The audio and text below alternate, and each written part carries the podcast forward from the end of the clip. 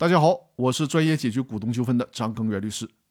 如果公司的法定代表人和债权人合起伙来串通着让公司提供担保，这种情况下，公司要承担责任吗？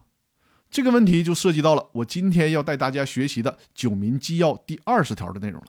原文是这样的：依据前述三条规定，担保合同有效，债权人请求公司承担担保责任的，人民法院依法予以支持；担保合同无效。债权人请求公司承担担保责任的，人民法院不予支持，但可以按照担保法以及有关司法解释关于担保无效的规定处理。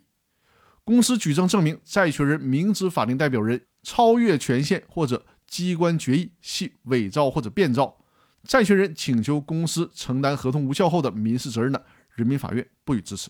如果单独理解这一条，那并不复杂。可是呢，要是结合民法典有关担保制度的司法解释，就容易给我们整乱套了。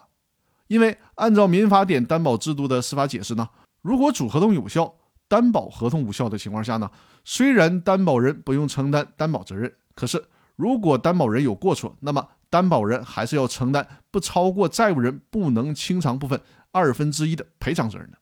粗略的看，似乎担保的司法解释和九民纪要的这条规定是矛盾的。那到底应该怎么理解呢？最高法院在《九民纪要的理解与适用》这本书当中也说呢，实践中的情况是非常复杂的，所以说人民法院应该根据具体的情况做具体的判断，并告诉法官们要拿捏好自由裁量权。最高法院这么说，反倒搞得我们不好拿捏了。那鉴于我的这个音频呢，主要是面向非法律专业的企业家朋友，我就带大家呢把复杂的问题咱们做简单的理解。我举两个场景做例子啊。大家参照这两个场景来做判断、来做应用就可以了。第一个场景，A 公司的法定代表人是隔壁老王。如果隔壁老王伪造了 A 公司的股东会决议，而且决议上的一部分股东签名都写错了，这个时候 A 公司主张担保合同无效，得到了法院的支持。A 公司呢，虽然不用承担担保责任，但是需要承担不超过债务人不能清偿部分二分之一的赔偿责任。第二个场景。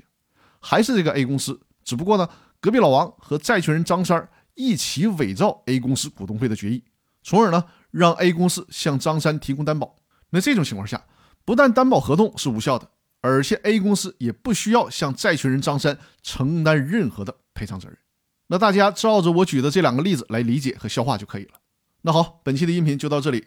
那欢迎大家订阅和分享我的音频专栏，这是对我非常直接的支持。